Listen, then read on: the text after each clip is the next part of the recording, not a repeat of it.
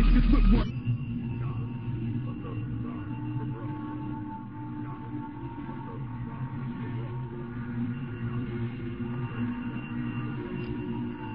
we're about there.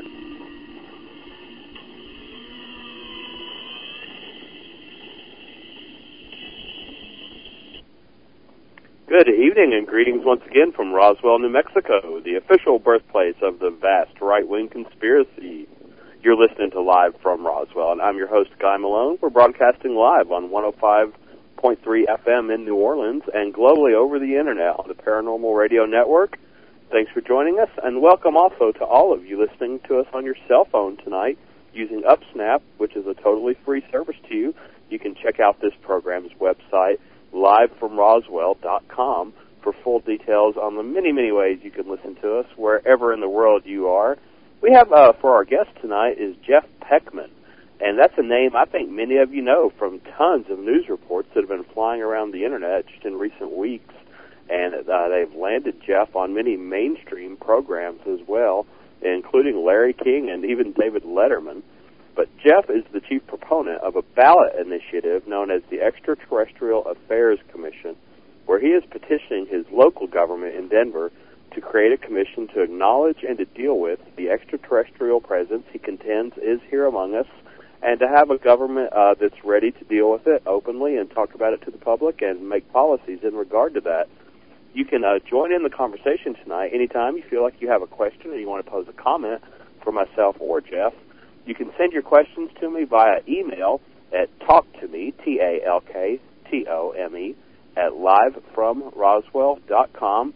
Uh, love it when you give me a first name and the city or area that you're writing in from. And if you're listening to us on Pal Talk as well, you can come in on the virtual auditorium, and we've got a little um, virtual auditorium slash chat room going back and forth where I'm on it, and many of the people who are listening to this program are listening to it over their computer speakers. So you can join in on that as well just by going to livefromroswell.com and learning about the Pal Talk download. And then you could actually uh, talk with us while we're doing the program. But after a few inconvenient reschedules due to Hurricane Gustav, we have finally got Jeff on the program tonight to tell us about the initiative what was going on and what he's going to be doing about this in the future. I look forward to finding out what's happening in local politics when someone brings up the UFO question, problem, or anything like that having to do with it, and how governments interact with the citizens on this topic. So thank you very much, and welcome to our program, Jeff. Thank you for inviting me on. I've been looking forward to it. Bumped. Thank God that uh, Joe in New Orleans and his wife Linda and everyone were fine, and that the station that he uh, produces this program from suffered no real setbacks or any damage due to the hurricane. Yeah, I'm, and, glad, I'm glad to hear that.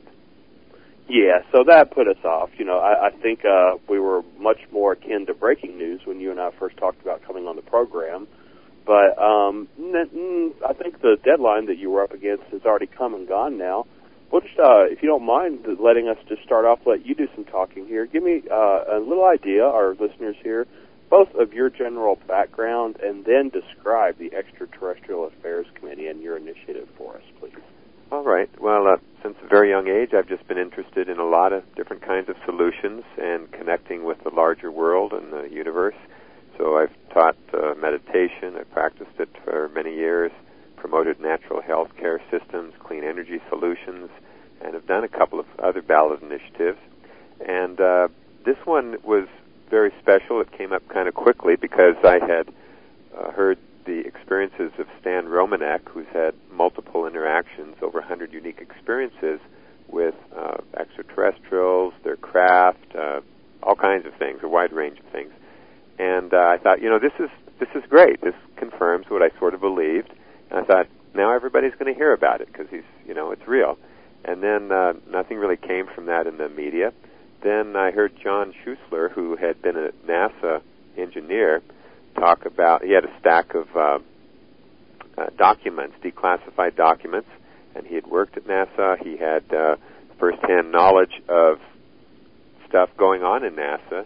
Uh, for instance, photos that they had uh, with UFOs from the first Apollo flights that they sort of tucked away and nobody saw, and uh, they seem to re- routinely re- remove images of UFOs and even extraterrestrials from their photos, uh, so that we can't find out about it. And uh, I thought, well, now that's that confirms the government conspiracy part of it, the cover up, and he had proof of that. But at the end of his talk, he said, you know, I don't expect the government to disclose this information in my lifetime. And oh. I just oh. about leapt out of my seat and I said, hold, hold, hold on here. First of all, we are the government right in this room. Those of us, we're the people. We, we are the government. We the people, right? Right. And secondly, because of Stan's evidence, there's obviously enough evidence in the private sector that we can get this directly to the people. We don't have to wait for Congress or the White House or the intelligence agencies. We can get this directly to the people through a ballot initiative. And I knew how to do that.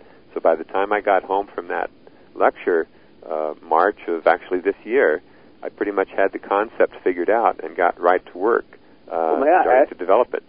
But before you uh, describe that process, is was this lecture that you saw the, like your first real exposure to the reality of the UFO phenomena? I would say so. Yes, it was. Stan's lecture was about May of um, last year, and then I saw it again in January of this year. And by the way, the media was invited to uh, to see that in his his Hmm. alien in the window video, but Uh-huh. they didn't come. And uh, but when because of this initiative had already gotten a lot of media, uh, when I invited him to show it again, then all of a sudden it was you know big news all over the world, which is kind of interesting. So, uh, So, did you yeah. get to see that thing live? Because I've tried to find that video online, and from what I understand, um, they're holding on to it maybe to sell it as a DVD. But I know there's like copies of this alien in the window thing, spoofs even. You know, people trying to make fun of it eh, or recreate it and show how simple it is. But did you actually? You were there in the room, I'm imagining. You saw this uh, alien in the window thing live, didn't you? Well, uh, live. I mean, I saw the video when he Yeah, showed you saw the the video. video. Uh, but do in the first of it? talk, the first lecture, uh, May of last year, he um, he only showed a still photo from it, and that Mhm. was already convincing enough.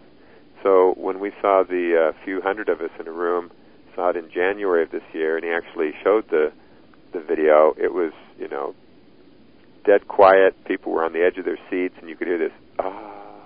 You know? and so it was, uh, you know, it really was a final confirmation of what you really believe to be real already. And uh, by itself, you know, if you just threw it on TV and in the middle of something else, you know, people probably wouldn't pay much attention. But uh, as just a piece of his larger body of evidence, it is very compelling, very convincing. So you are uh, taken in by the video, and I'm just I'm just surprised uh, at what I asked you a second ago. You went from living a fairly normal life, we'll assume, and solve just one really convincing UFO lecture, and that has been enough to motiv- motivate you and to dig into this topic, and then you're getting worldwide press just because you, you went from seeing one really good, convincing UFO lecture, huh? Right, but it also fits with my orientation towards trying to, you know, solve the world's problems. I've, Sure. I've been interested in that for a long time, and because of the government cover-up, and the, and that involves cover-up uh, of clean energy technologies, both of extraterrestrial origin and even of uh, human origin patents, thousands of clean energy-related patents that have been illegally sequestered from the patent office and used in these covert projects uh, that all disturbs me. And there gets to be a point where you just say, you know, I've had enough. you know, I'm Right not going to rely on Congress.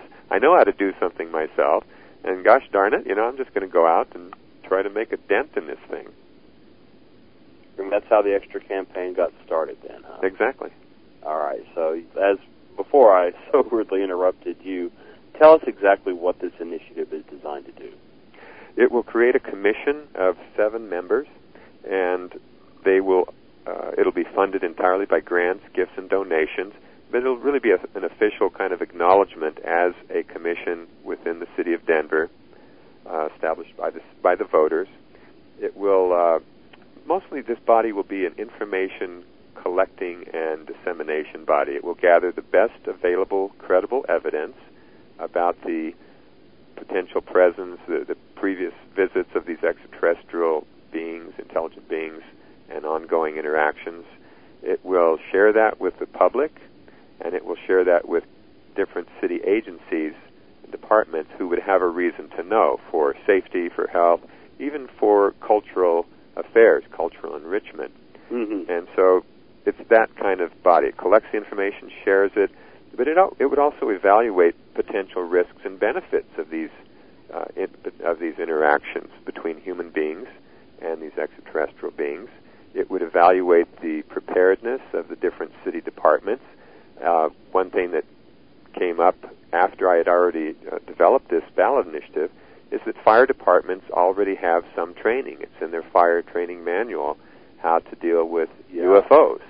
I've And- heard that. yeah, and uh, you can you can find it online. You can get the exact text of what they're trained. So the city councils everywhere already approve in their budget um, some amount of money for training at least their fire department to deal with these things. And I'm, we're not talking about invasion. I never talked about that Yeah. ever. It was the media who kind of hyped that angle just to you know sell It's such as like, if a UFO crashes in your city or municipality, That's right. Even if the there's firefighters are already taught what to do with this. That's right. Well, you know, we've there've been incidents where a craft has landed uh, Bentwaters and the the people at the base in England, uh, military personnel, they actually were close enough to put their hands on it. Now, maybe that's not a good thing to do. You know, maybe there maybe there could be some contamination, even if it's a friendly visit, and uh, the interaction might spark some new health concern. So there's a reason to uh, to be concerned, and so we would just want to be sure that Denver is prepared, as we've understood FEMA uh, is prepared, and certain other you know small groups of people within the federal government they they know what to do, they know how to do it, they know what to expect, and they've been interacting for many decades with these extraterrestrial beings. Did you were you kind of implying that this would not really be funded to have this uh, committee in place in the city of Denver? That it wouldn't be funded solely from tax dollars, right? It wouldn't be funded at all from tax At dollars. all, okay. That's very specific that it would not require any fiscal outlay from the city budget. All comes from grants, gifts, and donations.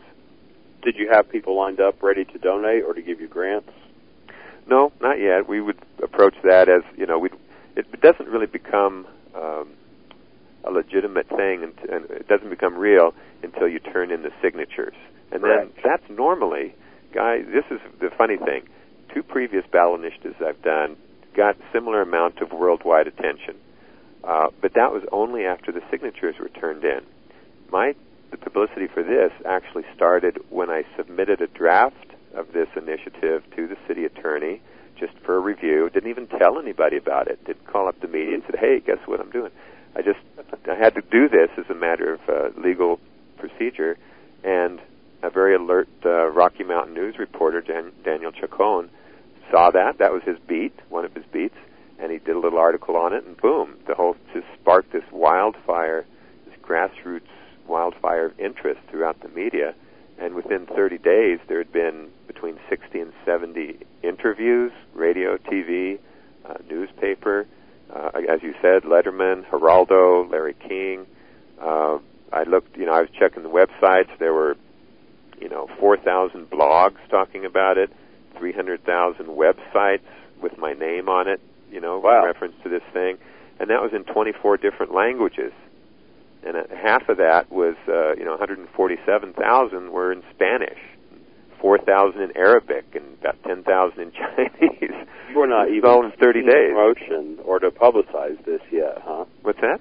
You were not even seeking promotion or publicity at the time. That's right. I had other stuff to do, and I figured I had a good three months uh, of quiet time before I needed to think about interviews, and all of a sudden it was on me. And I was I was involved, uh, supposed to be involved in a competition in Aspen, a design competition for a public thing, and uh, I thought, oh my gosh, you know, and it was six weeks of nonstop interviews and just trying to keep my head above water. Yeah, Jeff, I get uh, Google forwards me any news report that shows up anywhere that they index on news sites with the word UFO, and it seems like uh, right after you you got this thing going, you know, the the first story I guess was in the Denver paper you said, but man, it was just dozens. There was a flood of email after email after email talking about city of Denver examining whether or not to examine the extraterrestrial presence, or and the initiative that you were doing, all while you weren't even looking for publicity yet, but you mentioned that you needed normally your normal process for bringing a ballot initiative on any governmental issue was you had to have a certain amount of signatures in order to present it to the city council. Is that right? That's right. That's very typical. It's it's not standard throughout all the 10,000 or so cities and towns that allow this, but there's typically some percentage of some number, like the number of people that voted for mayor before, or the total number of registered voters, or some something like that. A percentage of people. You get them to sign the petition, then it's submitted, and that's how it gets on the ballot.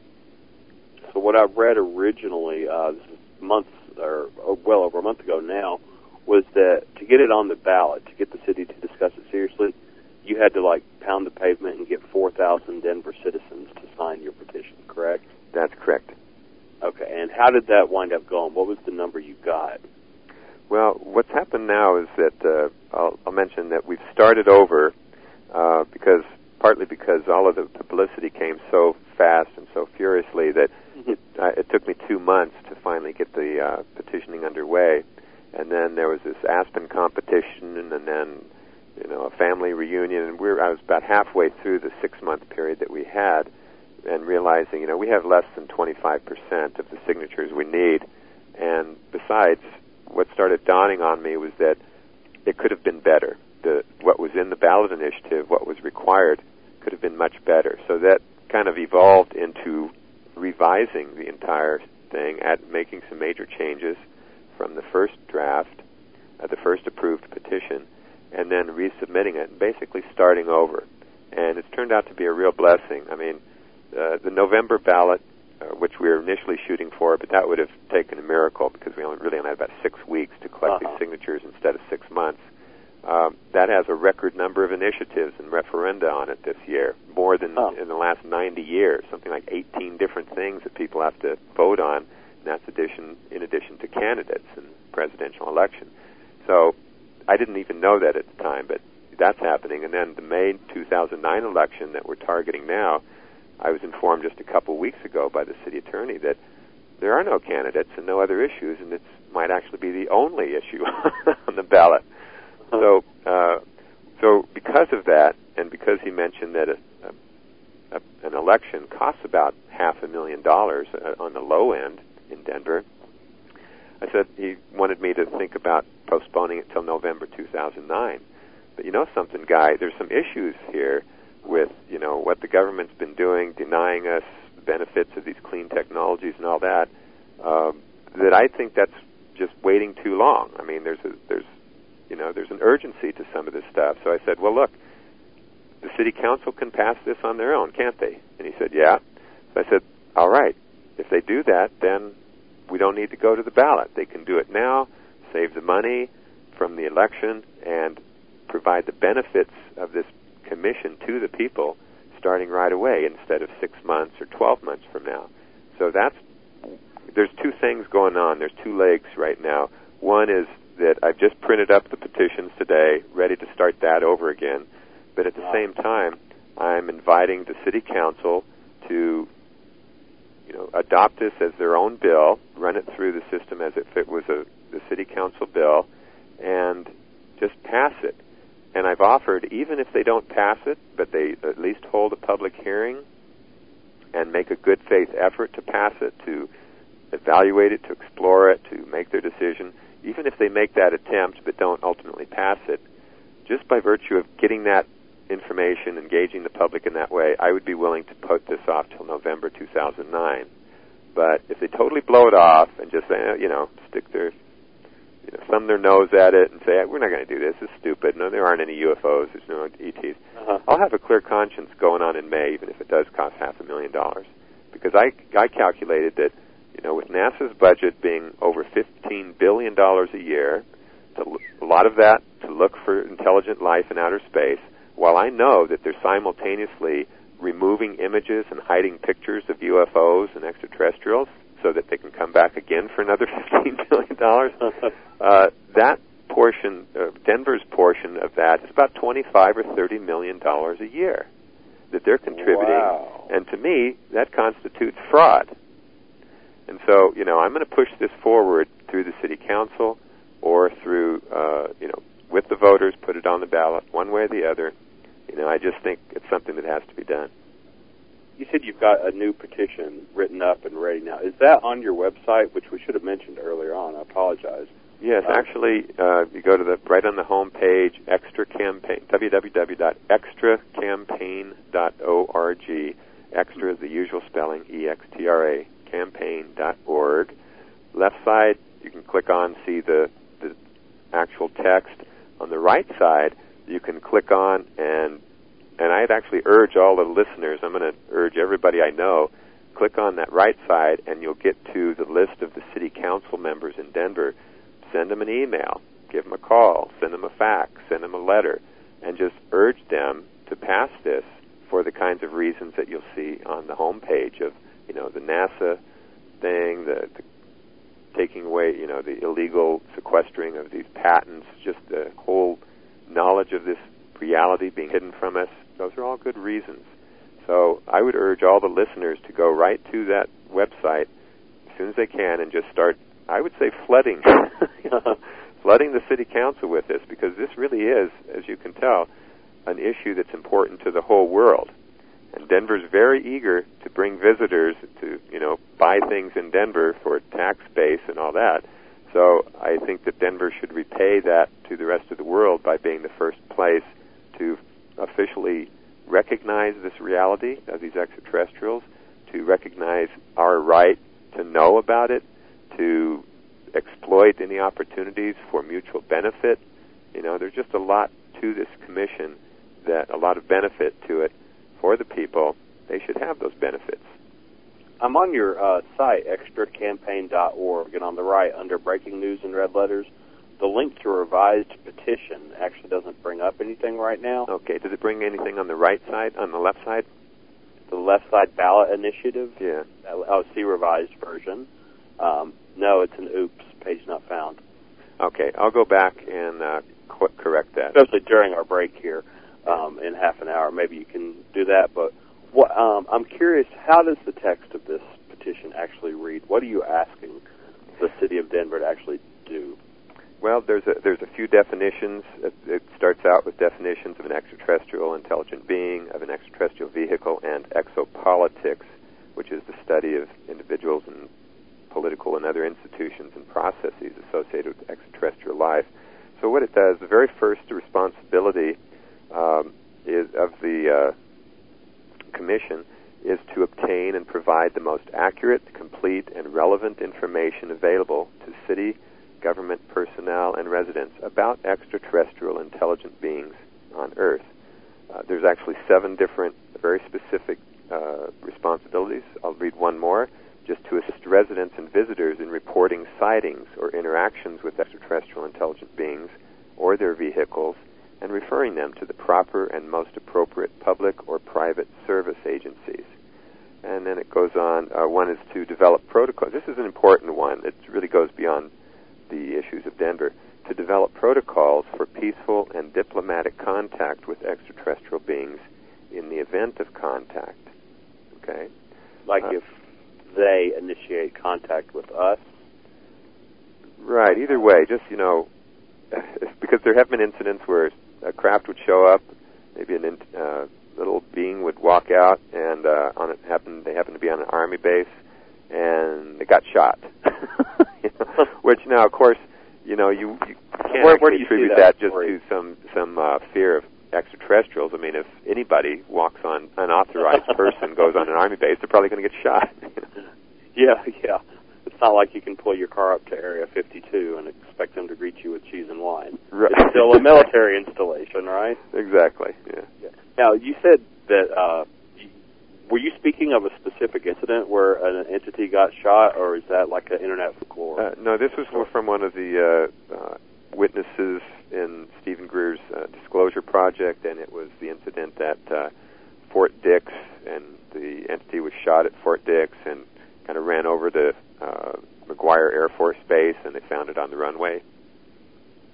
Okay, so you're saying that the government from a military base actually has a dead body that they shot, probably still in possession, I guess. Huh? Oh yeah, yeah, and you know, within the Disclosure Project, and this is something I emphasize a lot on my website because it's been such a great source of information. Seen. These uh, these whistleblowers, people who had, you know, four or five hundred of these people had top secret security clearance. They had direct interactions with these extraterrestrial beings, with their crafts, most of which was in covert operations uh, that you know the public never knows about, doesn't even know how they get funded, and uh, there have been reports of dozens of these spe- dozens of different species involved and uh, cataloged, categorized, and crafts of all kinds going on for decades, and very vivid, clear reports of phenomenal kinds of behavior of their crafts, zipping around our nuclear missiles, you know, and shooting down a, one of the shooting off one of the heads of a nuclear missile that was kind of going up in the sky, uh, showing up flying circles around our fastest craft and then just, you know, buzzing off. I mean, it's embarrassing when you think yeah, about it. I'm going to have you uh, go into that in a second. We're, we've already passed the bottom of the hour, and I just got to work in a real quick station ID. It's not even a commercial, but you're listening to Live from Roswell. I'm your host, Guy Malone. We're broadcasting globally from sunny Roswell, New Mexico on the Paranormal Radio Network and 105.3 FM in New Orleans and on hundreds of cell phones in the United States thanks to UpSnap. You can listen to this program and all Paranormal Radio Network programming on your cell phone simply by calling 704-631-4060 and then enter a four-digit station ID code 2899 and that's entirely free. You can visit livefromroswell.com for that number to uh, do it on a different weekend or this weekend. Uh, we're speaking tonight with Jeff Jeff Peckman, the chief proponent of the Extraterrestrial Affairs Commission, and that's a Denver, Colorado ballot initiative whereby Jeff is petitioning his local government to create a commission to acknowledge and deal with an extraterrestrial presence he contends is here among us. We invite you to join in the conversation on our toll-free number, 877-786-0562, or just by emailing me at talktome, T-A-L-K-T-O-M-E, at livefromroswell.com if you'd like to uh, pose a question to Jeff. And what you were speaking about was um, some of the stories that you know are out there from the Disclosure Project and stuff like that. But I know you're you're you're trying to get this ballot in front of a city council who has probably not done near the research or is even aware of the UFO uh, problem, the UFO existence, or anything like that. Um, my a question I want to ask, but is how seriously are they taking you? Well, they're taking me seriously because they know I can get it on the ballot. Uh, Based on your past record? That's correct. And Okay. they're also aware of how much media attention has been on this thing Exactly. from day one. Tons. Uh, the last time it caught him off guard when I did a previous initiative on a topic uh, that was not really very well known to people anyway. Now you take this this issue where you know polls going back 10, 20 years, majority of the people believe there's extraterrestrial life. The majority believe that they visited Earth. The majority believe that the government's been covering it up. So there's no uh, you, you can run, but you can't hide. That's kind of those statistics. And with Dr. Edgar Mitchell coming out recently with his affirmation that, uh, you know, affirming that yes, this is all true. Roswell did involve a craft of extraterrestrial origin, intelligent beings of extraterrestrial origin. Uh, that was true. The government's been covering it up. You know, they had their legitimate reasons initially, but for most of the last 60 years, it's been for reasons that are really not in the best interest of the public. So you see uh, just kind of a an avalanche of information coming out about this. Um, they don't think out of the box once they get elected, for sure. They actually are the box at that point. Way to put it. But you know, I have uh, you know hope springs eternal, and I'm giving them the benefit of the doubt. And uh, I think if they start hearing from a lot of people, I haven't. This is the first time I've even attempted to do this. This is why the links probably aren't working because I just updated the website just so that people could uh, learn to see. They could see how to contact the Denver City Council. I think it's time that the City Council realizes it's not just me doing this. That there's a lot of interest around the world they could they could become a model. They could you know set a whole new trend in openness in government, and uh, but you know they're still bogged down by the normal zoning issues and potholes and stuff like that. Yeah, they got stuff to do. Yeah. yeah. So uh, you know this is this is important. Uh, I think it was the author, Russian author Dostoevsky, who's credited with saying that nothing makes a man focus like standing in front of a firing squad. And you know, evidently that's come Right. from somebody who's been there, done that.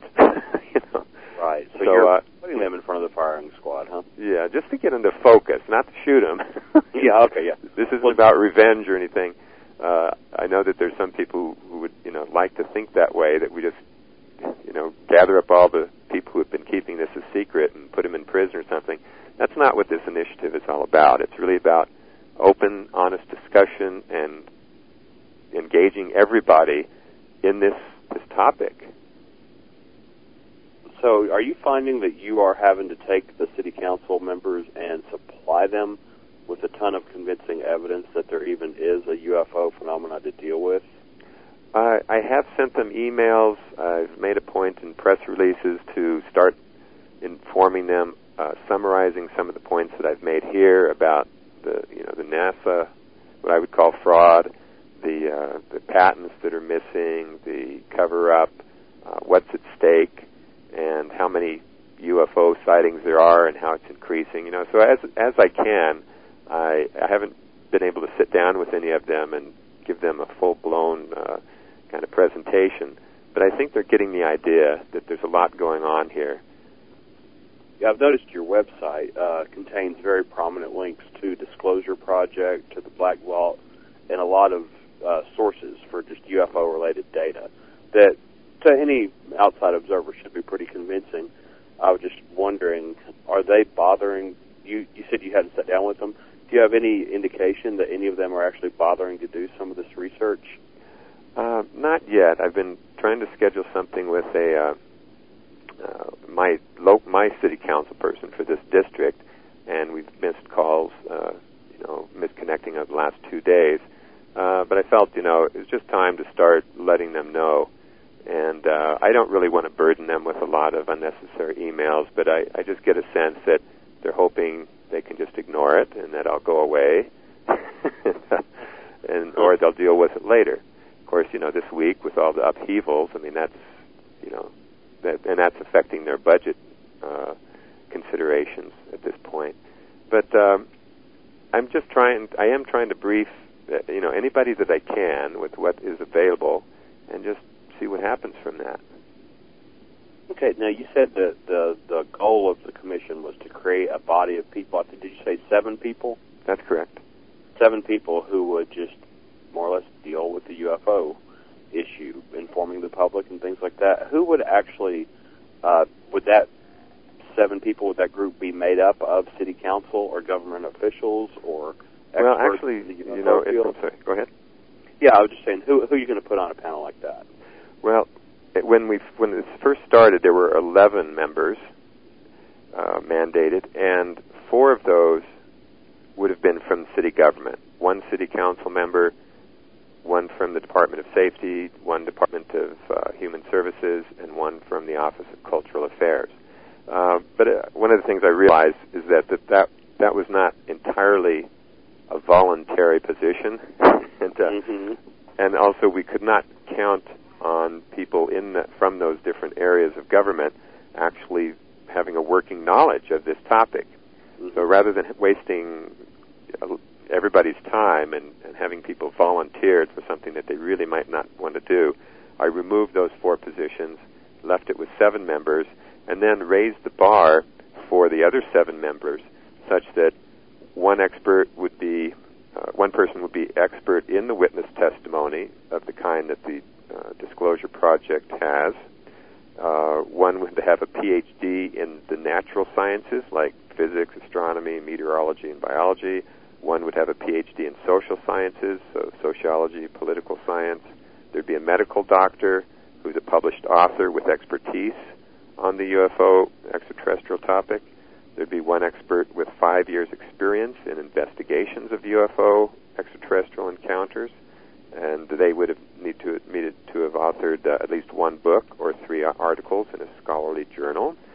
uh, one expert with a certificate or diploma in exopolitics who's worked with a UFO or exopolitical organization with a 501c3 status in the U.S. or equivalent in other nations. And the last one would be an expert who has consulted at least 100 people regarding their alleged close encounters with extraterrestrial beings and has a PhD in psychology or another suitable social science discipline. So you see, Wow. before it was just, you know, whoever one, whoever from Denver kind of was open-minded and, you know, serious about the issue. Now it sets very specific criteria such that, uh, and that was because I found out that there were so many of these people in the world, which I didn't know about when I first uh, drafted this this ordinance. So by setting the the bar so high and, and being that specific in your requirements to be on that panel, do you have certain individuals, certain people in mind that you want to fill them, or is it still pretty wide open as long as you meet the qualifications? We Well, it's wide open. In fact, uh, one of the third major change uh, was that it states that uh, the commission shall consist of seven regular volunteer members appointed by the mayor who shall give preference to four residents of Denver who satisfy the selection criteria. Um, but the members who are not Denver residents may participate from anywhere in the universe by any means available. And uh, you know, in the universe. I know that sounds kind of wacky at first, but I when I was uh, getting ready to go on David Letterman's show, they gave me this um, uh, release paper to sign, and I read through it, and there was this phrase in there that said that uh, they had uh, I was releasing to them the right to uh, use my image anywhere throughout the universe in perpetuity. and I thought, wow, that's pretty expansive thinking.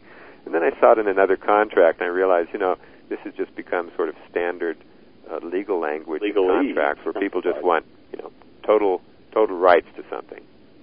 Hmm And so I thought, well, that's you know, that's a good way to, you know, I mean, hey, if they can use it, then why not for a commission that is specifically about uh, things elsewhere in the universe?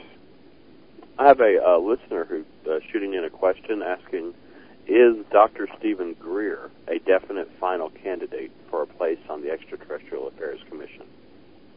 Well, uh, what I've done uh, when I just before this hearing, um, that's not for me to say.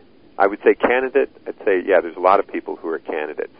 Uh, I sent out an email to a bunch of, of the people that I know in this field just the day before I went into the uh, to review it with the city attorney, and I said, you know, there's regular members who are going to be appointed by the mayor, but there can be uh, advisory members, people who you know really don't want to get into the the details of a commission, but might have a particular skill or piece of knowledge that's useful according to the needs of the commission at any given time. And I said, so you know, who wants to be on the commission? You know, either as a regular or advisory member. And within a couple hours, I got nine responses. Uh, Dr. Greer was one. More as an eight of them were for advisory positions as advisory members, but uh, Alfred Webre with uh, Exopolitics Radio, he actually uh, he had been you know in Jimmy Carter's uh, he had been an advisor and in one of that one of uh, Carter's projects related to extraterrestrials, and uh, he offered to be on either on, in either capacity, regular member or an advisory member. So uh, you know there's there are certainly people who inspired these different categories, and when I realized that even within a short time I had become acquainted with some of these people that could fill those positions, I realized that there were a lot more, and there were people you know out of outside the United States that I didn't even email just because, for lack of time. People who are already organ have already organized uh, college credit bearing courses uh, in Hong Kong on exopolitics, and uh, I just heard that there was a guy who got a PhD in Australia in ufology. I heard that. Yes. Yeah, Uh, it, it might be a great interview for you. Yeah, he invented the curriculum, I believe, right? What's that? I think did he invent his own curriculum and get the college to approve it? I'm not sure. You know, uh, it, it sounds like the kind of thing that uh, would be done for a PhD, so it wouldn't surprise me. So, but back to like the actual commission itself. You're saying um, that at least four of those people would have to be Denver residents. No, only uh, preference would be given to four people from Denver, but even in that Okay. case, they'd still have to satisfy the the criteria that's established. And when you were saying uh, you're opening up uh, your website, like you've got it posted, the the congressmen and the city council members on your website, you were wanting to encourage listeners and other people to get involved with this. Seeing as how I don't live in Denver and most of the people listening to the program don't, what good does it actually do to send an email or letter? Well, I, think what it does is it lets the city of Denver know how important this is to the rest of the world. Uh, because you know Denver just hosted the Democratic Convention, and there were 17,000 media folks from all over the world here, and so obviously Denver is, known to the world. And why should Denver not be model for the world? Already, the mayor of Denver uh, likes to think of Denver as being a model for the world, and uh, Denver, I think the uh, they they pride themselves. The city council prides uh, Denver on having the first having opened the first trade office in China. So you know they are thinking outside the boundaries of Denver in many different ways, and Denver is really becoming a kind of a world class city. So it makes sense. You know, a lot of these important things, uh, legislation, uh, transformations in our society, very often started with what a few people in Selma that Somewhere. refused to go to the back of the bus, or a town in some other place that allowed, you know, women to the right to vote, or somebody fasting in India to protest in, injustices there. So very many of these things happen on a very small scale, and not as some sudden massive thing that everybody's coordinated on, you know, the level of uh, national administration. So Denver could certainly serve that role. I'm glad you mentioned the Democratic convention here because I wanted to ask you because I saw uh, many news stories right before the convention that suggested that you were attempting to get an audience with or maybe somehow just present information on UFOs and aliens to Barack Obama while he was in town, right? That's correct. Yeah. Uh, did you think, or how did that go? What did you actually try to do, or how were you met? Well, I really, I really just uh, informed somebody that I knew that was part of the progressive uh, Democrats in Colorado uh, what I was hoping to achieve, and also sent out this press release. And from that, that got picked up in a few places. Um, actually, there was a a DC correspondent for I think it was the uh, London Daily Telegraph called me back in June and said, you know, what are you thinking about the the convention? I said, well, you know, I think it's a good time for this issue to be raised.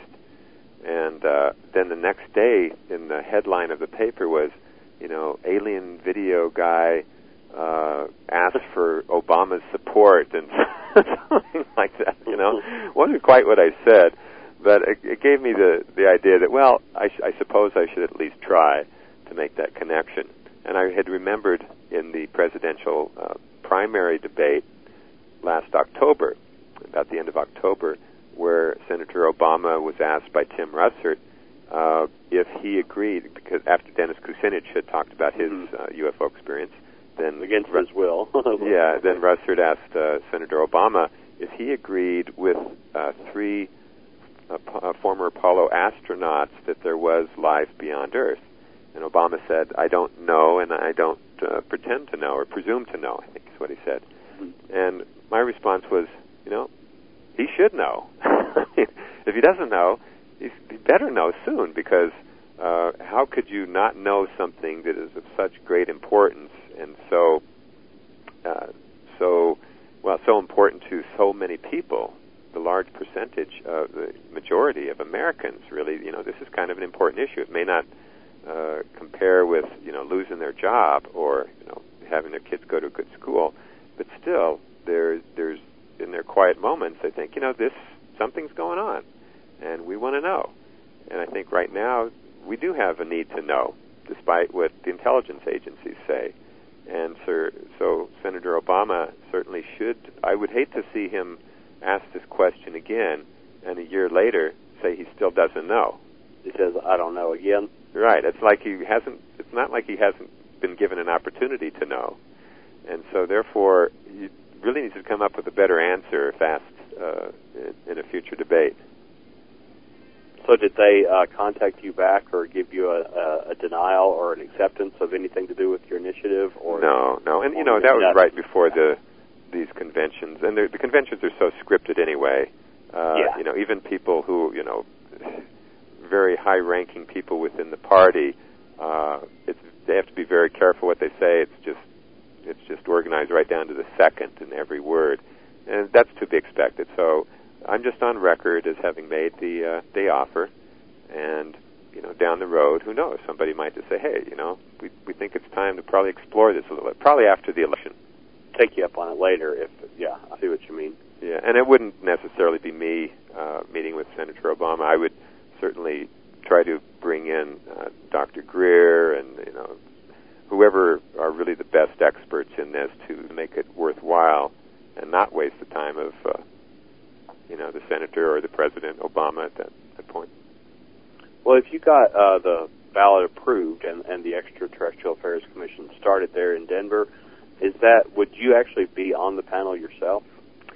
I don't qualify, guys. I raised the bar high enough uh, so that I wouldn't, so that people wouldn't think I was just creating a position for myself. Okay. Are these even paid positions? Do people get paid to sit in on them? Well, it is again uh, funded entirely by grants, gifts, and donations. So if it really took off and was something uh, you know recognized as extremely important, and the money was there, then sure, I think having paid positions, it's something that they would decide, and uh, they'd certainly have to be accountable to the public. But I think it would be justified, certainly, to have those kinds of positions uh, supporting people full time because of all the work that needs to be done. Right on. And so um, the previous initiative that you really didn't have time to work on that needed 4,000 signatures, are you going to have to match that? Are you going to have to gain 4,000 signatures? We're starting over. So whatever signatures we had collected already will not be valid for this new mm-hmm. uh, new petition. So what happens if you get all the signatures you need on a petition? What does the city, what are they required by law? How do they have to respond once once you get it there? They count up the signatures, and if we've met the requirement of having, I think it's three thousand nine hundred and seventy-four signatures from registered Denver voters, then it gets put on the next available ballot. If we do that by about the first week of February, it will go on the ballot in May. If we do it, you know, later than February, uh, like into March, we we only have six months anyway at maximum, mm. no matter what.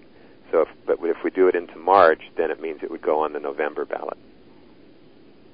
And then what happens? They vote on whether to create the camp, the uh, committee or not. Yes, it's. Uh, what what would be on the ballot is this question. It's fairly short. It says, "Shall the voters for the city and county of Denver an, adopt an initiated ordinance to require the creation of an extraterrestrial affairs commission to help ensure the health, safety, and cultural awareness of Denver residents and visitors in relation to potential encounters or interactions with extraterrestrial intelligent beings or their vehicles and fund such commission from grants, gifts, and donations? Yes or no? So, in the election, people will see this. They will vote either yes or no. If the we people, the, like, the uh, voters, the regular voters, Okay, okay, got not it. the city council. They only Right, count for okay. one vote, just like everybody else. hmm And uh, so, if it passes with a simple majority, then it becomes an ordinance on the books in the city of Denver. And uh, for at least for six months anyway, uh, we have ourselves an extraterrestrial affairs commission. Now, the city council, after six months, by a supermajority, could simply repeal the ordinance, and that would be it. Uh, you know, we could do it again. I think we could actually collect signatures, more signatures, and put it into the city charter, and then they couldn't, they would not have that right. Then it could only be repealed by the voters. But uh, you know, given I think six months of having a commission, I seriously and the kind of information that would come out and be made available to the people, I seriously doubt that they would, uh, you know, just repeal it and abolish the commission out of spite or something. Yeah, yeah. Do you feel like that if this actually passes, gets on the ballot, and then the uh, the people of the city of Denver actually vote to approve it, that the uh, you feel like the city council or at least some form of government would try to shut it down pretty quickly and say we don't want to deal with this or we don't have the time, we don't want the stigma. Well, they could perhaps. they, not for they couldn't do anything for six months. They just have to wait the six months. After six months, the city council, on its own, supermajority, could just uh, repeal it, and that would shut it down. But it, you know, it really hardly matters by that time because the intent was really to bring the citizens of Denver kind of up to speed and allow them to be informed because knowledge is empowering. And having this kind of knowledge would empower them to make their own decision about whether or not they acknowledge the existence of these extraterrestrial beings, whether they believe it, whether they have an attitude of seeking cooperation and peaceful relations. It really should be their decision. It should not be a decision made by some secret little group of people tucked away in a secret place in Washington D.C. And So you're uh, essentially it sounds like you're trying to do at the local level of government what Steven Greer or Stephen Bassett have been working on on the federal level. Correct. And when Dr. Greer was here in July, he mentioned several times the importance of this occurring at a grassroots level directly to the people because the Congress, members of Congress, and other people that he met with in Washington D.C., very high-ranking military people, you know, they they just basically threw up their hands and said, you know, we're stuck. Things just don't work that way. you know, we can't Uh-huh. we can't move forward with this. It's the kind of issue that has to take place at a grassroots level, and that's been the value of ballot initiatives in the history of our country. Uh, providing women with the right to vote that started with ballot initiatives. Oh, really? Yeah, Like it was not. It did not level. start on a national level. It started, I think, first in Oregon or maybe Wyoming, and it was uh, it was an initiative. And you know, because the First Amendment guarantees the right to petition the government for a redress of grievances, and I think the Tenth Amendment has something to do with you know whatever powers are not given to the you know federal level or to the state are reserved for the people. So you put those two things together, and even in the Colorado Constitution, I believe the first right is the right of initiative and referendum for the people, because that is just, you know, very pure form of democracy. Uh, a lot of legislators don't like that. They get irritated. They don't like to be, uh, you know, I think the word would be dissed, uh, disrespected. Uh, to have us, you know, what this really does is it goes over the heads of Congress and the White House directly to the people because what James Madison said in the Federalist Papers, he said, the people are the only legitimate fountain of power. And it, then he went on to say that it's from that that all the other powers of government are derived. So really, you know, even when people ask me, say, well, you know, isn't this something, uh, why don't you do it on a state level or a federal level? Well, the federal level doesn't have ballot initiatives and they're obviously not going to do anything with this anytime soon.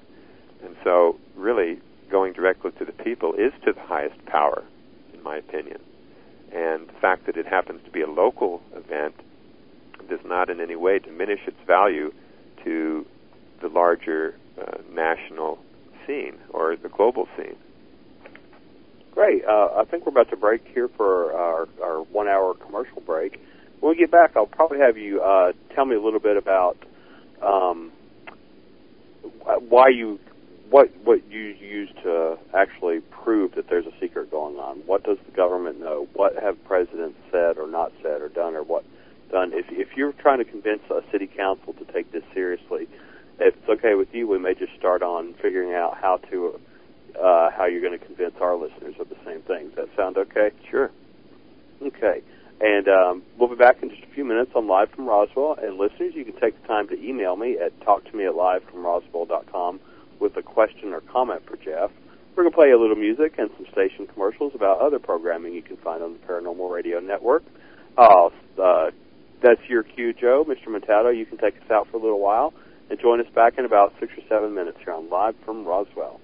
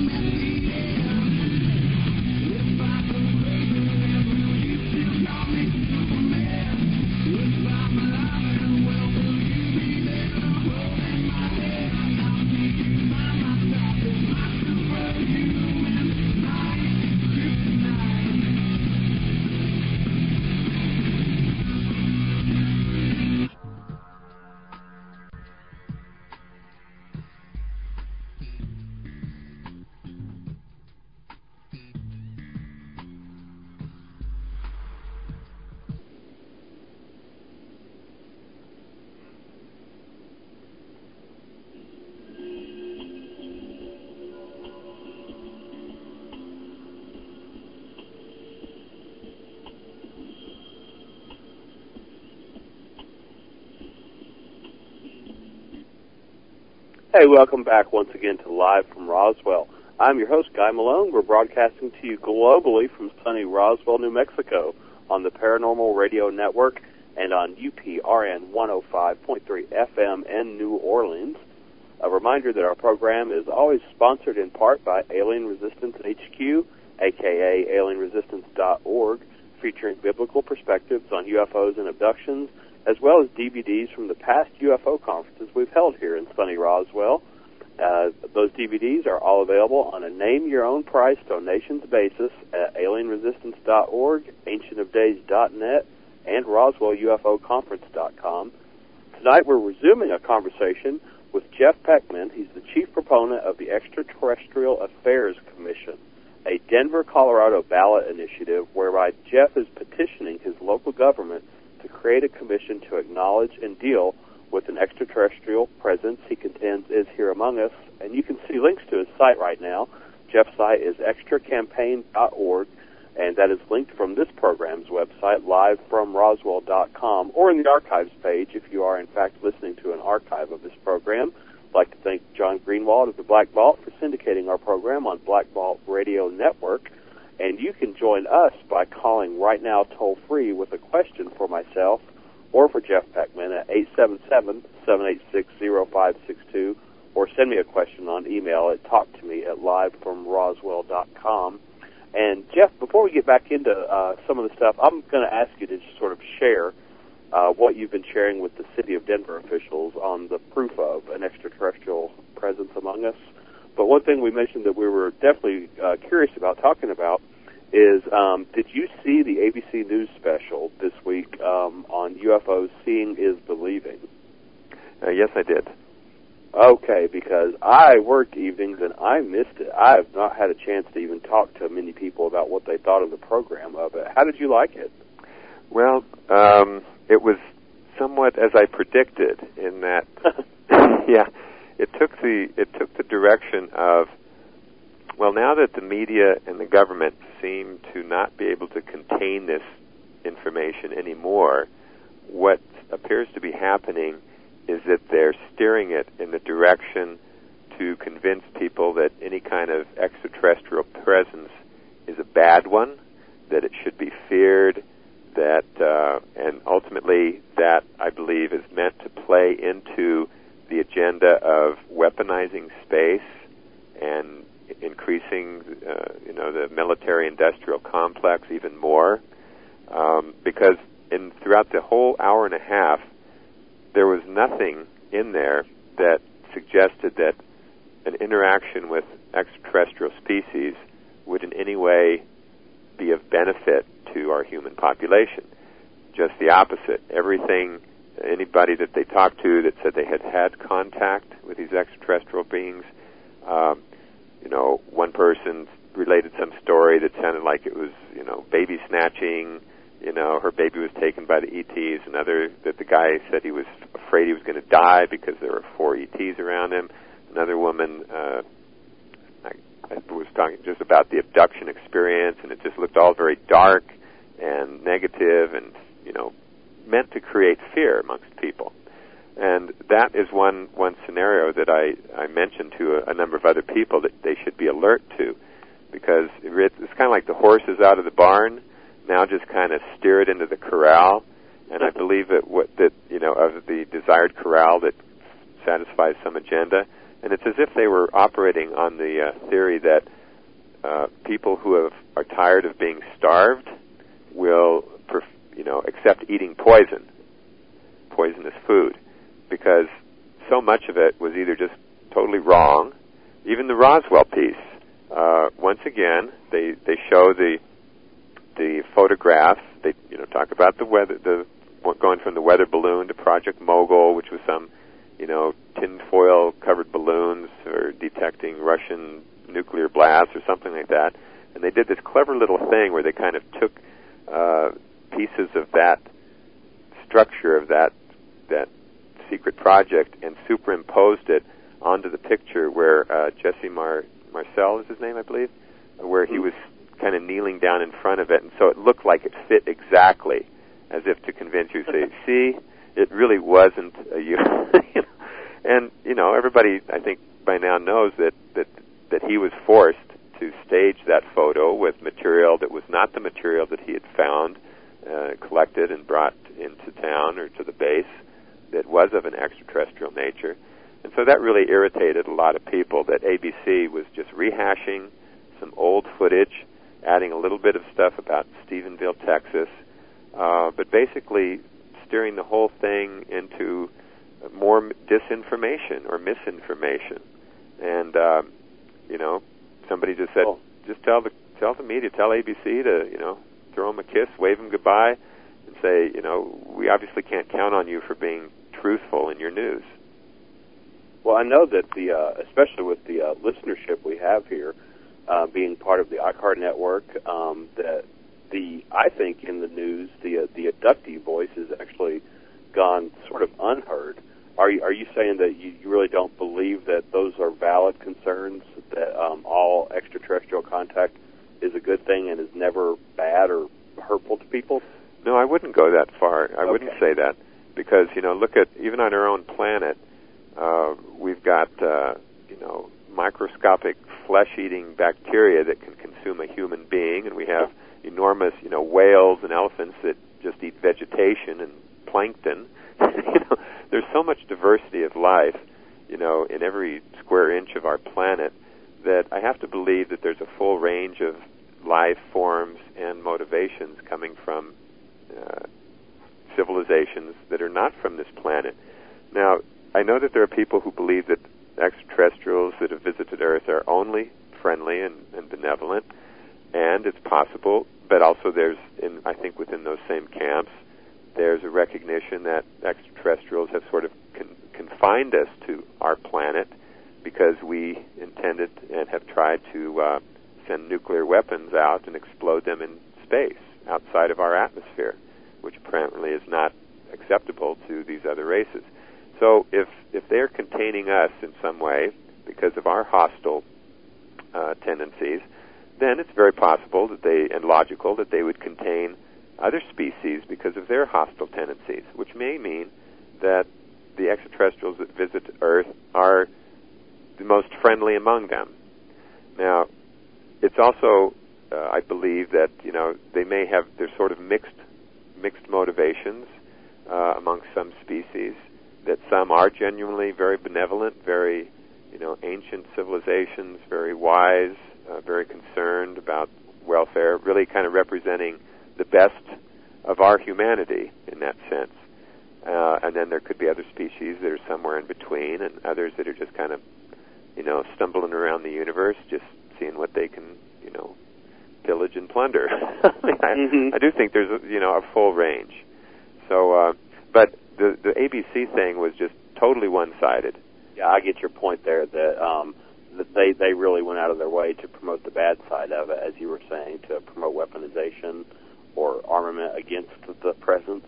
Right, right.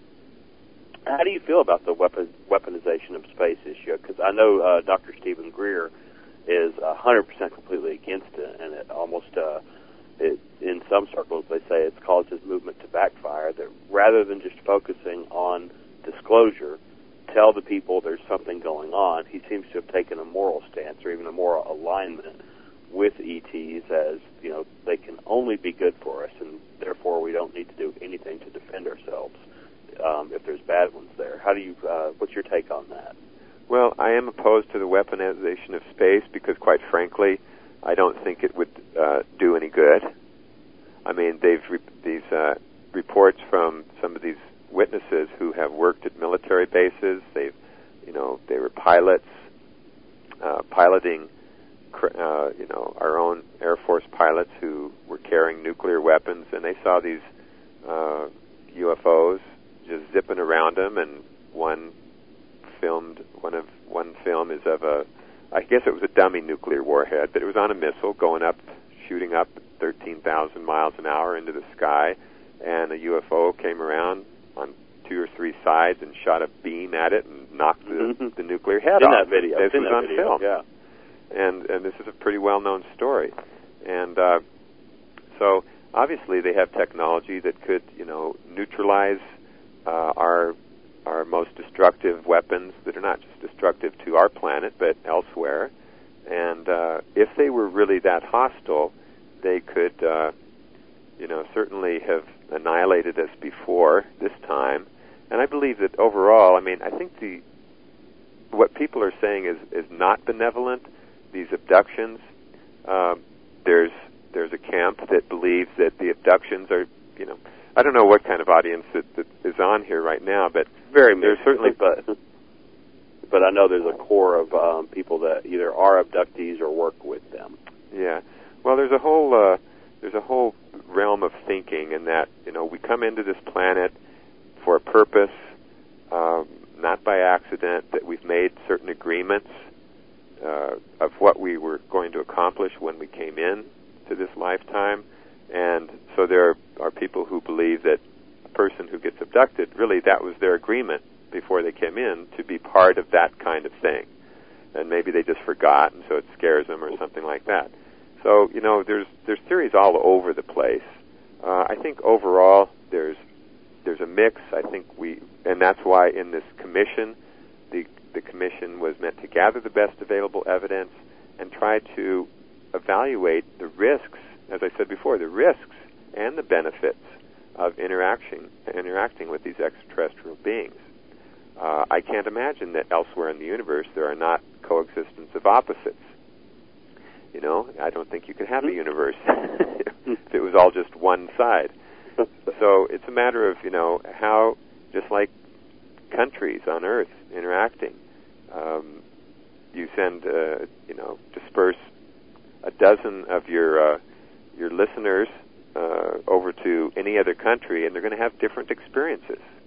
Some will say, "Oh my God, that's the best experience I had in my life." The other said, "Oh, I was kidnapped." And so you try to you try to make these generalizations about a particular population, and you just can't do it. There's more diversity on any street corner in a major American city than what most people think of going on in the rest of the universe.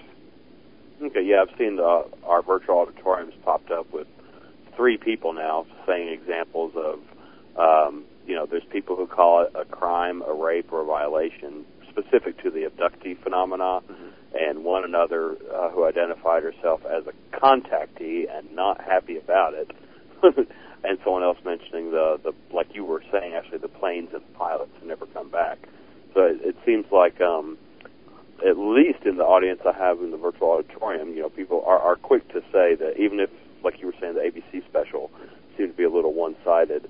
Um, I like that you finished that thought with both the risks and benefits, possible risks and benefits of continuing or engaging uh, any any sort of extraterrestrial presence.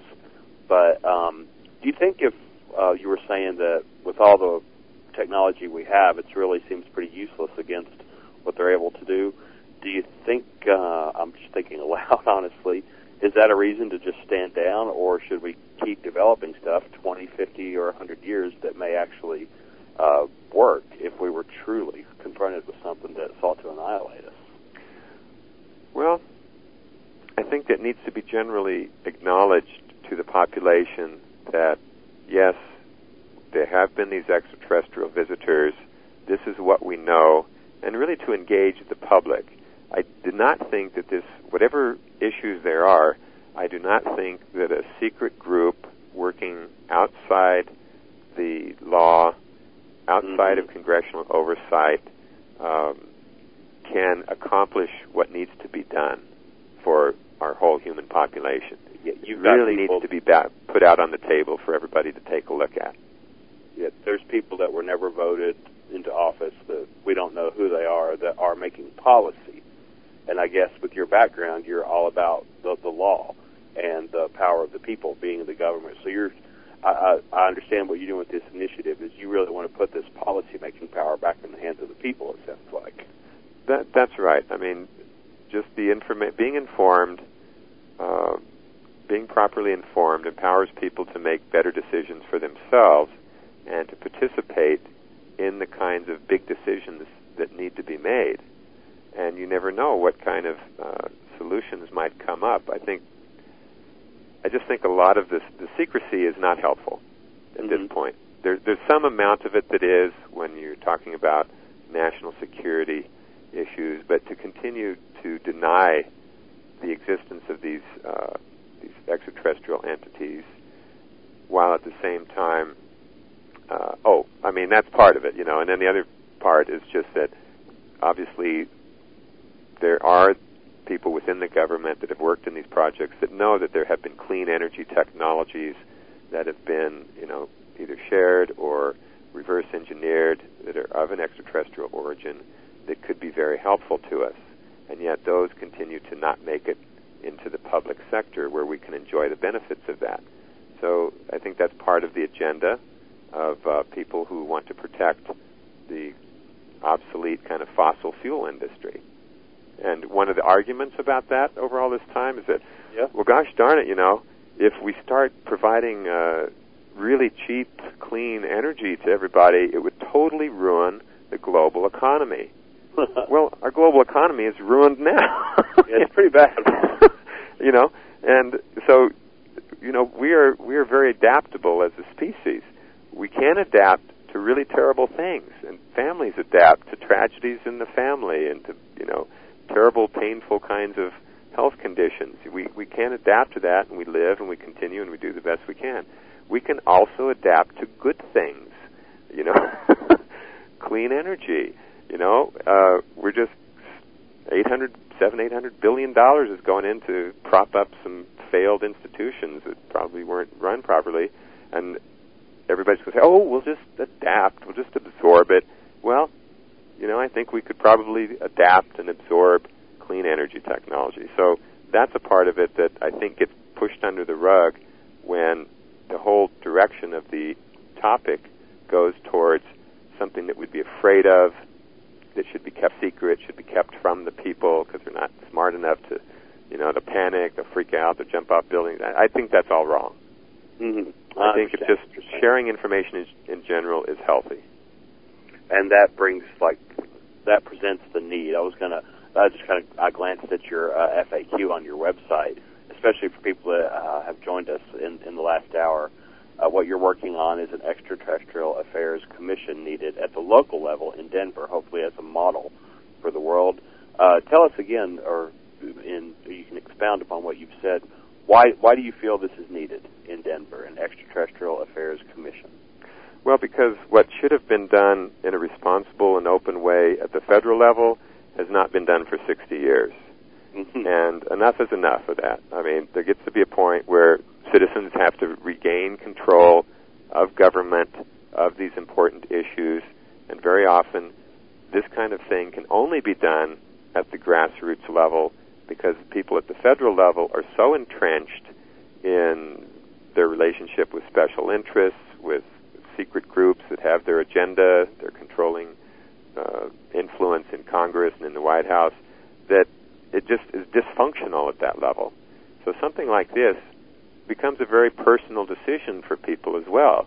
Uh, do you believe that there is, is life outside the uh, outside of Earth's atmosphere? Do you acknowledge that that is either good or bad, or could be either one or both?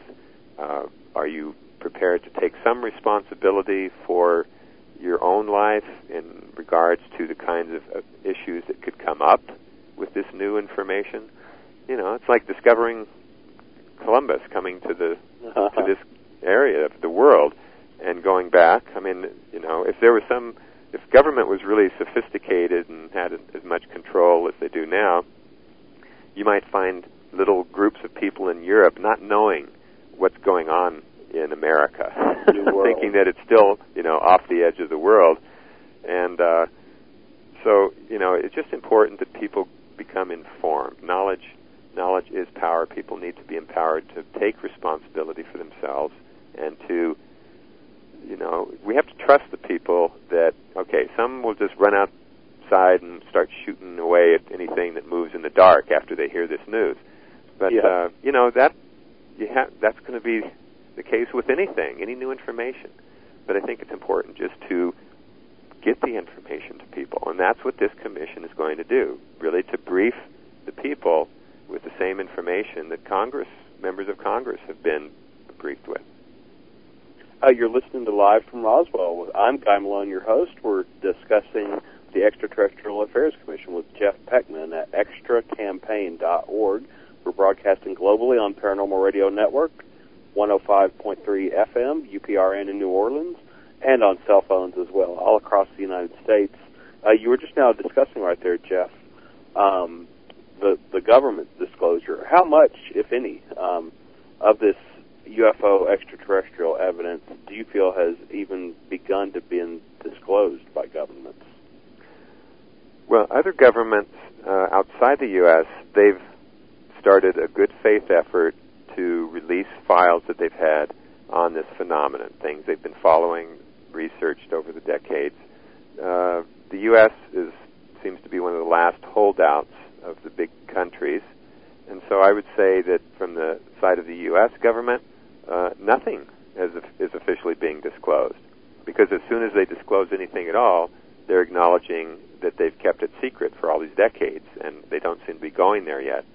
Um, what is being disclosed is not so much information, but controlled misinformation to steer it, steer the whole response in a in a way that I think is ultimately not really healthy for the public and, and serve some limited agenda of a very small group of people.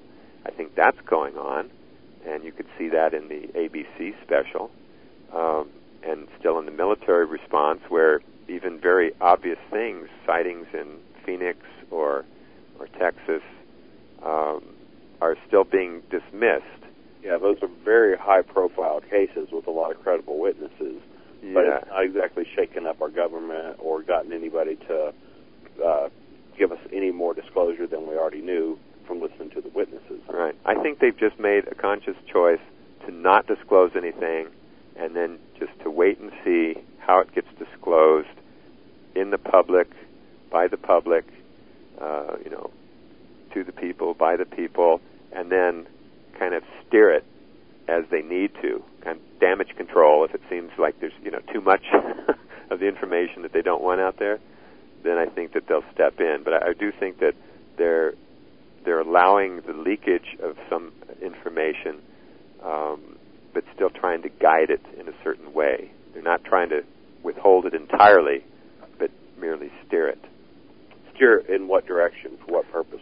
Uh, again, in the direction of mili- building up the military-industrial Uh, like complex, ABC. weaponization of space, those usual things. So if the extraterrestrials are uh, painted solely as villains, that just builds up the military Right. all over again. It gives it funding for more weapons, more wars, and stuff like that. Right. More covert operations that that we don't know about. We'll never know how they're funded. We don't even know what they're doing. Mm. You mentioned um, the the impact free energy could have on the the oil markets, or at least our dependence on it.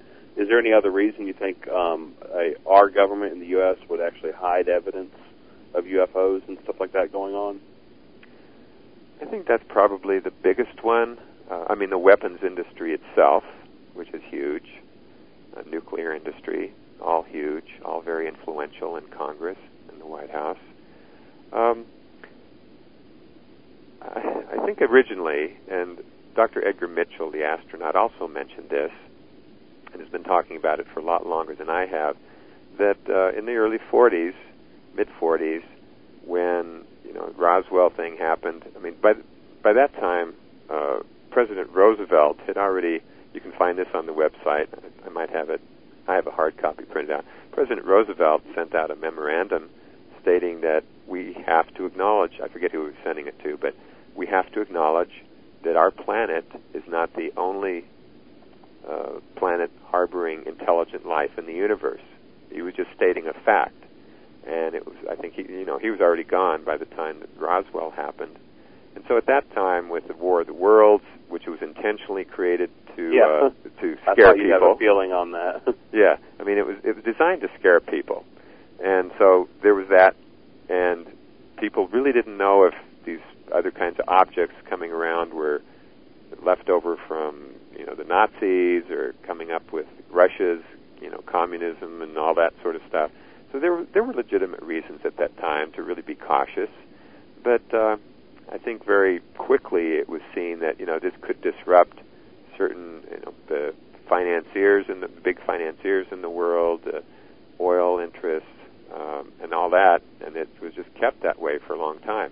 And I do believe that there was some legitimate concern that we were simply not mature enough as a species to grasp what was going on. And so, one of the things that uh, there's actually a, a course that's taught on how the military has worked with Hollywood to start acclimating us, the mm-hmm. human species, to these concepts of extraterrestrial visitations, starting with the day the Earth stood still, which, by the way, was was done in 1951, and it was in 1952, and that took place in Washington D.C. Right? Yeah, and it was in 1952. You know they're doing a remake now, don't you? That's correct, and that's going to yeah. I think uh, December. I just watched it again because it had been so long. I just was, got curious, so I watched it again. It was all in Washington D.C., and it was the very next year when the ex- the UFOs were hovering around Washington D.C. for some hours, and they were photographed, and it was big news at that time. Just the, the very next year, and since that point, um, I had heard that. Uh, I don't know if Eisenhower was already in office by then, but uh, Truman had already organized people to basically squash the whole publicity of everything because they realized, you know, these other entities are far, are superior to us technologically, and we can't fight back. We just have to, you know, maybe there's some way to maintain some friendly diplomacy here, but we can't let the people know because they'll freak out and they'll want us to do something, and we don't know how to do anything. you know, so they kind of pushed it under the rug and kept it quiet. And uh, but Edgar Mitchell, you know, affirmed that this is all true, and it's just coming out more and more. So now it's obvious that they just can't keep it quiet anymore. It's been leaking out. There's all these whistleblowers talking about it. So it is a reality. We have to accept it, uh, but we have to start. You know, you can't just uh, be totally uninformed about some new reality and expect to be able to deal with it in any sensible way. What do you think uh, presidents have known since the 50s? Well, you know, there's a if you go to my website, there's the page called Presidential ET Briefing, mm-hmm. and uh, down below there's a uh, there's on the right side, number C, it says Political Leaders and the UFO Phenomenon Cover Up. And if you go in there, you'll see five different uh, YouTube videos that start from with President Roosevelt, and it goes to President Truman. And it's interesting, you know, Truman. I mean, gosh, to actually see Truman, President Truman, on a video is really weird. It's like, right. me, that's kind of like before time began. you know? Was he talking about UFOs? He was talking about UFOs. He was asked a question. He said, "Oh yeah, we we see them all the time." And they said, "Do you ever talk to him, talk about him in any of your your meetings with the military?" Said, "Oh yeah, every meeting we talk about him. It's always some flying saucer out there." yeah. And it, so it's it's really fascinating. I'd encourage all the people listening to go to that page and watch those. It's each each of these videos is just about ten minutes long, and it goes starts with Roosevelt and goes through all the presidents up to President Bush.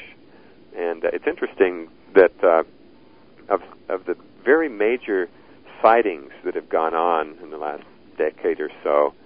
Um, one of them was Phoenix, of course, Arizona's McCain. One of them was O'Hare Airport, so that's Illinois, and that's Obama. One of them was over Alaska, so that's Palin. And I was looking for uh, Senator Biden. You know what what kind of UFO sighting has been in Delaware, and I just did a web search on it. And the first thing that came up or that caught my attention was somebody found a journal of a farmer who made a notation in his daily journal, which was mostly about the crops he was growing and you know when he did certain things, and he made a notation that he had seen a triangular machine or something up in the sky at night, and it was an equally equal-sided triangle. And the interesting thing is that that was in 1905. 1905. 1905. Wow. Okay. And you see triangular, and then it went on to say that triangular crafts, UFOs, were not really reported until the 70s, 1970s. Yeah, that's what I thought. That's a relatively new thing. Yeah, and this guy was a prominent lawmaker. He was a you know, pretty close to the DuPont family. And somehow this guy just came across this journal in a barn or something, you know. And I thought, well, you know, it's not one of the major sightings, but that's kind of unique in itself. So, you know, this has been going on a long time, and of course, you know of the the crafts, the ex, you know, kind of UFOs appearing in Renaissance art and on caves that are thousands of years old. Obviously, it's going on. So, really, the question is, you know, we need to just get everybody up to speed on this in a hurry, and then start sorting through it and say, what's real? What do we do? You know, and not leave so many people in the dark. That's just that's just bad news. Yeah, you think society in general? I mean, I did notice on your website you had that AOL poll uh, somewhere that came out. I think it was right after Edgar Mitchell's announcement, or when once he started getting a lot of publicity very recently. That's correct. Uh, an AOL poll showed we were like up to was it ninety three percent believing in extraterrestrial life now. Yeah, and eighty-one percent believing that they visited Earth. So you that was out of 135,000 people that voted. Yeah, that, that's big. That's not um, that's not us talking amongst ourselves, preaching to the choir, or me asking people that listen to the Paranormal Radio Network, do you believe that? That was AOL's poll on a regular news story, huh? right, right. Over a Now, 100,000 people. It was not a scientific poll. We have to acknowledge that. So people who were reading the article at all might have already been predisposed towards believing that. But those figures are not that much higher than what scientific polls have been in the last 10 to 20 years. Still, 60, 70 percent uh, have been answering the same way. You know, majority of the population believes it, and uh, you know they believe they visited. Uh, even this this video, alien in the window video, local poll, 40 percent of the people, 43 percent believed that that was true, and the other, the rest of the percentages was all broken down into smaller percentages of, you know, was it a cow, was it a pig, was it a tree, was it none of the above. So the biggest category, 43%, that was by far the largest category. People believe that was a genuine extraterrestrial being. Mm, And you said you you yourself saw that video when it was uh, played at the town meeting. Or Yes, I saw I saw the video. Now there's found it kind of convincing. It was convincing because I was already convinced, and uh, Stan has just so much evidence, all kinds of stuff. Um, and one of the things, you know, going back to this uh, friendly versus not friendly, um, there was a, one instance where he was uh, taken. You know, he sort of disappeared from his house.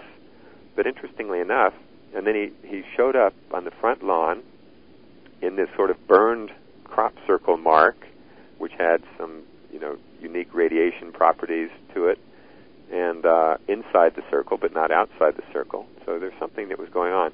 But he was just a couple days away from getting surgery on his leg for uh, an injury, and uh, he was actually in a cast waiting for surgery. And when he was, you know, left back in his lawn, what was next to him was his cast or his uh, brace that was sort of like melted to the bricks. How?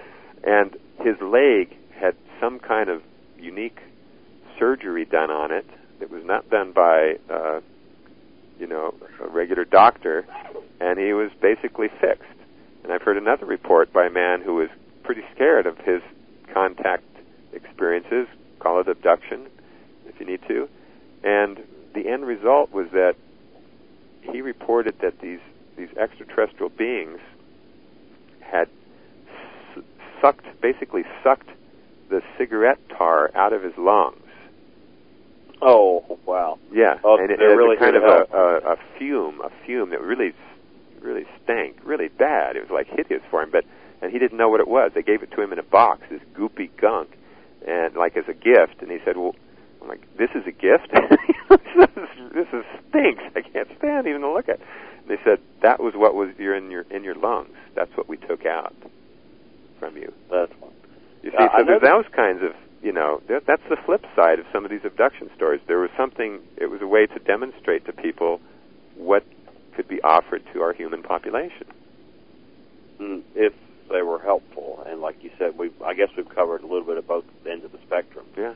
There's a for some, according to many reports, there's a lot of torment and torture and sadistic evil going on. You know, according to the experiencers, and others have reported some I don't know good side effects or good reports. Yeah.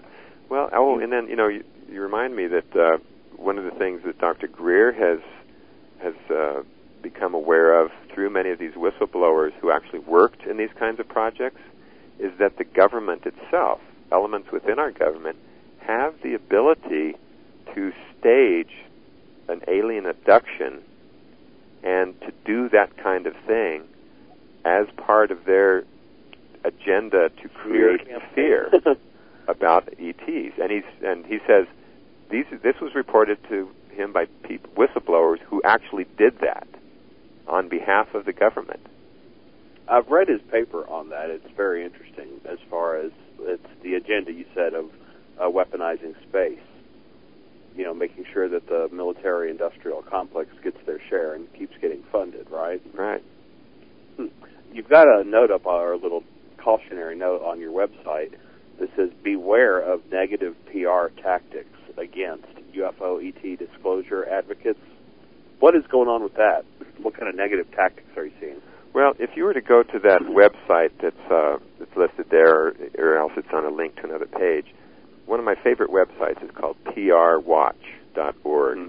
and these two guys that run it uh, are really top-notch investigative reporters, and their specialty is to expose kind of sinister PR campaigns that are employed by corporations, by government, PR firms that one uh, that actually fabricated a story to get the U.S. to be involved in the first Persian Gulf War. It was a story about Iraqi soldiers taking babies out of their incubators and put them on a floor or something like that. It never happened. It looked like it was they staged a congre- what looked like a congressional testimony reporting this atrocity, which never happened, and it was broadcast all over the news and really kind of you got Americans to rally for that.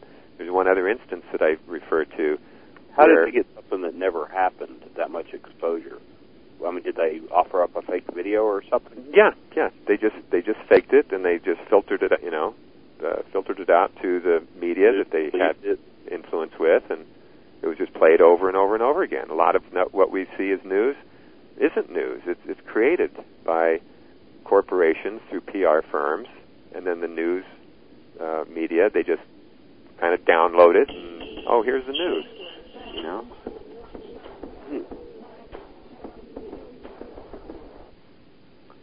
That break was brought to you by Joe. I've told you don't play rap music on my program. I don't know what that was. I didn't hit a button. I don't think you did either. But um, it's the government. yeah, yeah, they didn't want this coming out. Yeah. So anyway, um, that, there's a lot. Of, well, well, one very good uh, again, go to PR Watch. If you look up the terms California Raisin Board, you'll see a story of how one guy wrote a book about all the poisons on that he discovered on California raisins, and so California Raisin Board got a PR firm involved and some key people in government, and they tried to discredit this person to the extent of one person pretending to be his booking agent, calling up all the places where he was booked to give a lecture and book signing, and canceling canceling his tour. and you know, so if that's what people would will do over raisins, you mm-hmm. can imagine the sophisticated kind of PR campaign that's going to surround protecting the fossil fuel industry, the nuclear industry, the weapons industry, the pharmaceutical, the financials. You know, it's just very, very involved. Uh, one thing that I, I'm trying to do that there's a special kind of technology that's been created that actually might have an application in this whole realm uh, of you know addressing the concerns of extraterrestrial intelligent beings with some kind of negative uh, intentions towards human beings. And it's called Metatron technology. It's on a website that I, it's actually a business website, but there are several of these programs that have been developed that are actually free, and people can download it and they can try it out. And one of the side benefits is it just creates a comfortable environment for you around your computer or electronics because it reduces the the chaos, the inherent chaos within man, man-made electromagnetic fields. So that's a good enough reason to try it. And there's several free things people can download. But one program that's being developed just specifically for this purpose is one that supposedly will. Uh, the intention is that it will kind of reflect you know, if there's some negative intention coming to our planet, I mean, I'm I'm going out on, you know, into some new territory here with you, but negative intentions coming to our planet from any less than ethical extraterrestrial beings would be reflected back to them with a kind of love. Just a very positive feeling of love to kind of transform that negative intention, sort of on a very global scale what you might do on a person to person scale if somebody is just very hostile towards you. If you've really got your act together, you might just reflect that rather than reacting in a negative way, reflect that back to them with a lot of compassion, a lot of love, a lot of friendliness, and kind of transforming, redirecting their negative intentions or negative energy into something more beneficial. I mean, this is just a very basic kind of human interaction thing.